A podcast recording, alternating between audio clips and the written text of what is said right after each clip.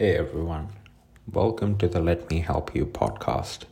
This is a podcast designed to help you with your daily requirements in terms of fitness, weight loss, and overall longevity and health.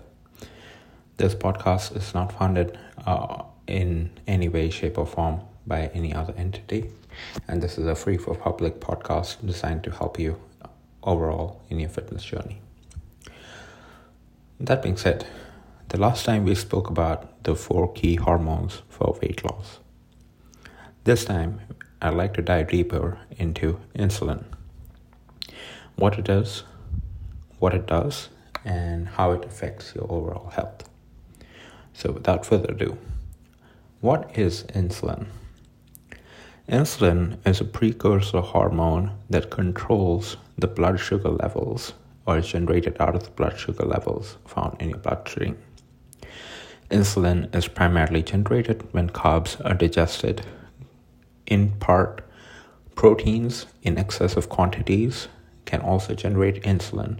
However, fats have not so far been shown to have any sort of effect on insulin. This is uh, this is why a lot of times when we look at keto, um, that is the reason why it works well for a lot of people, is because keto is primarily focused on fat as a source for energy for the body instead, instead of carbs and proteins.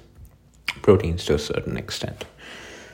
Now, insulin has been around and it was very recently found by researchers to be impacting growth hormones with further case studies now being performed in terms of tying it in with other hormones.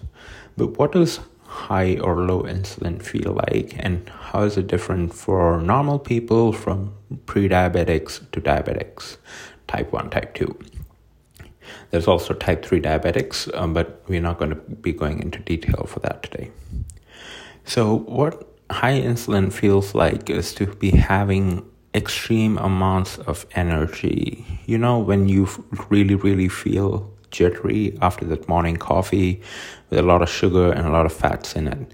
That is primarily a sign that there's a lot of insulin, a lot of um, blood sugar in your blood. And that's what insulin is high. What insulin does is it impacts your fat storage. Insulin causes your body to respond to food in two different manners. Instead of burning food, if there's a high insulin level in your body or there's a high amount of blood sugar, your body is now going to store that as fat instead of utilizing it. Similarly, if your insulin is low, you'll feel overall less energy uh, because the, the way that the body uses up energy in the bloodstream is through blood glucose. So when your glucose levels are high or your sugar levels in your blood are high, you'll feel excessive amounts of energy. There's basically energy your body telling you as a natural format, like you know, the body is so well designed that it's going to be focused on burning certain things when the energy is high and when the energy is not that high say for example we're going through famines or we're going through a starve a starvation period at that point of time you'll feel low energy and your body will be very conservative with the use of um, you know your fat storage aka your blood sugar. So that is how basically your body oxidizes energy. It oxidizes blood glucose which converts into energy which later on gives you your energy throughout your day. And so high and low insulin that is hyperglycemic and hypoglycemic these are two states um, that are best left be out of, except for in certain cases and scenarios where they could be they could be helping us um, along in our fitness journey. So, how do you control insulin? Insulin itself uh, cycles, and there's this thing called dawn, dawn phenomena. So, if you have your normal meals and if you wake up in the morning, uh, we have a release of cortisol that wakes us up. It's basically a stress hormone. And so when cortisol is released in the body, the body gets a signal to wake up, and that's what we refer to as a circadian rhythm. But when we wake up, there's this thing called dawn phenomena. And so what happens is at this point of time, um, your blood sugar will rise significantly, and you know give you that kind of energy or that burst in the day to start your day with.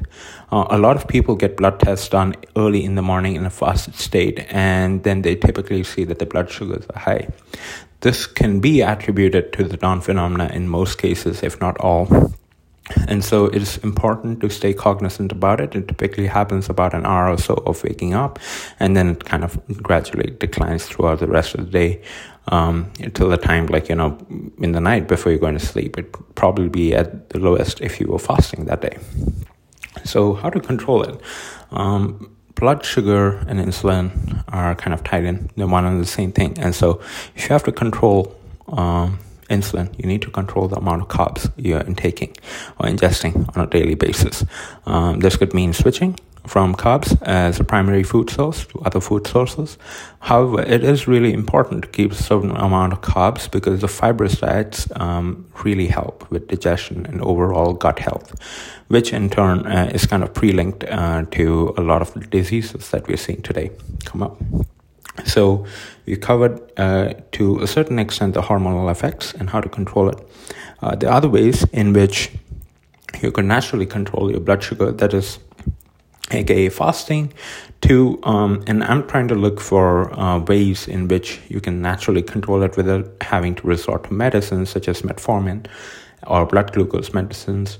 So there's this one thing that you could do. So if you're a diabetic person or a type 2 diabetes person and you're trying to reverse out of the insulin resistance phase of your life, what you could try to do is after any meal that you're taking in, at least try to perform 10 minutes, 5 to 10 minutes of anaerobic or aerobic activity. What this does is it provides impetus for your body to be oxidizing that blood sugar that has just been created. And so your blood sugar levels, as they're primarily elevated post meal, will not be remain or remain elevated for a long period of time. And that is what is going to help you in the long term to uh, you know, kind of tap into your fat storage because the more insulin there is, the less likely your, your body is to burn fat. But the lower your insulin levels, the more the growth hormone and the more likely your body is to burn fat.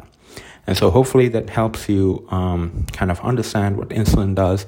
And depending on where your end goal is, uh, say for example, you just completed a workout and you come home and you have a nice meal, it is perfectly fine for you to have a certain amount of carbs in that meal because your blood glycogen and your muscle glycogen is depleted at that point of time depending on the type of exercise that you perform.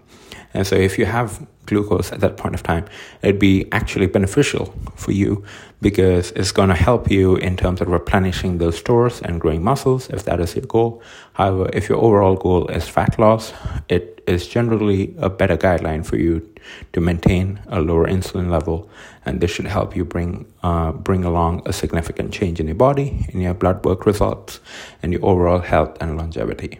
Hope that helps. And next time, we're going to be discussing leptin and how that impacts fat storage and fat loss. Thank you so much.